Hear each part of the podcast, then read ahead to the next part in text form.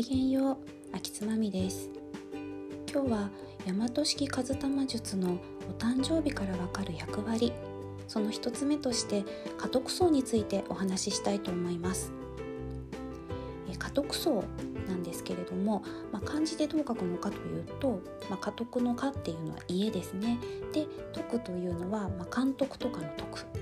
なので、まああの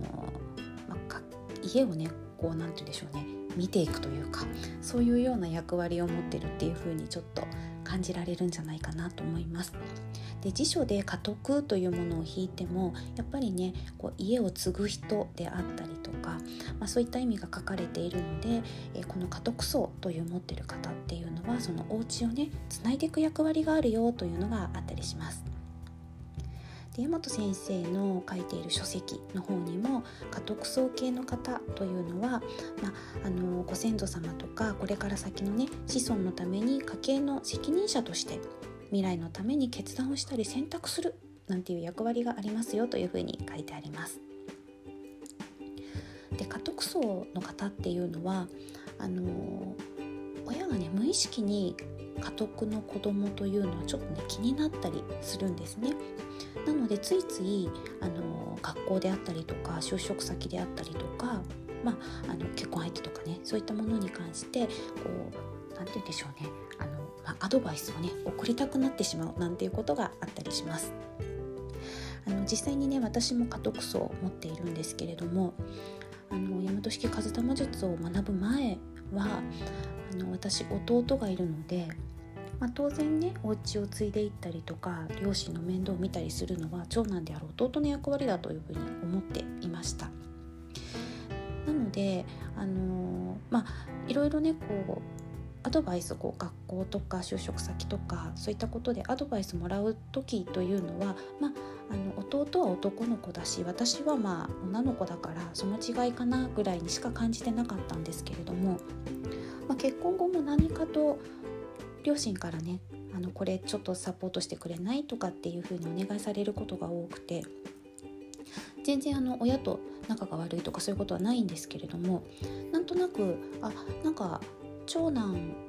で弟がいるのに私なんだなみたいなものはちょっとどこかで思っていたところがあります。ですが、まあ、この大和式風玉術を学んで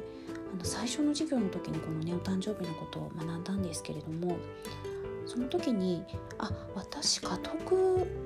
持ってるからこうやって親と近いんだっていうことが分かった瞬間にものすごくすっきりしましてあなんだなんかちょっとねどこかでやっぱり長男である弟にちょっと遠慮するような気持ちもきっとどこかにあったと思うんですけれども、まあ、そういったものも全てなくなって、あの、まあ、できる限り親のサポートをしてあげたいなというふうに思ったりもしています。で本来ならね家督を持っている人の場合子供がねいたりするとその子供にねこれからのお家を託していくっていうこともあったりするんですけれどもあの残念ながら私子供がいないのであじゃあ子供がいないと家督のね役割果たしてないかっていうと全然そんなことはなくて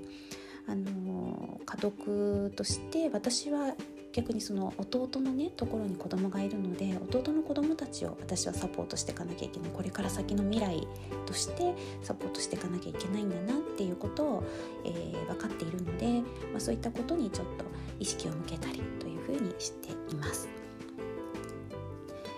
えー、今日はちょっと簡単ですけれども大和式活玉術から分かるあのお誕生日でね分かる役割についての家督層についてえお話をさせていただきました。えー、もしねご自身で私どんな役割持ってんのかなとか、あのー、知りたいという方に関してはあの私 Twitter とか Instagram の方であの出し方とかあの今日はこの役割の方ですよみたいなのを投稿したりあのツイートしたりしていますので是非 Twitter とか Instagram フォローしていただけると嬉しいです。今日のお話が少しでもあなたのお役に立てたら嬉しいです、えー、最後まで聞いてくださりありがとうございました。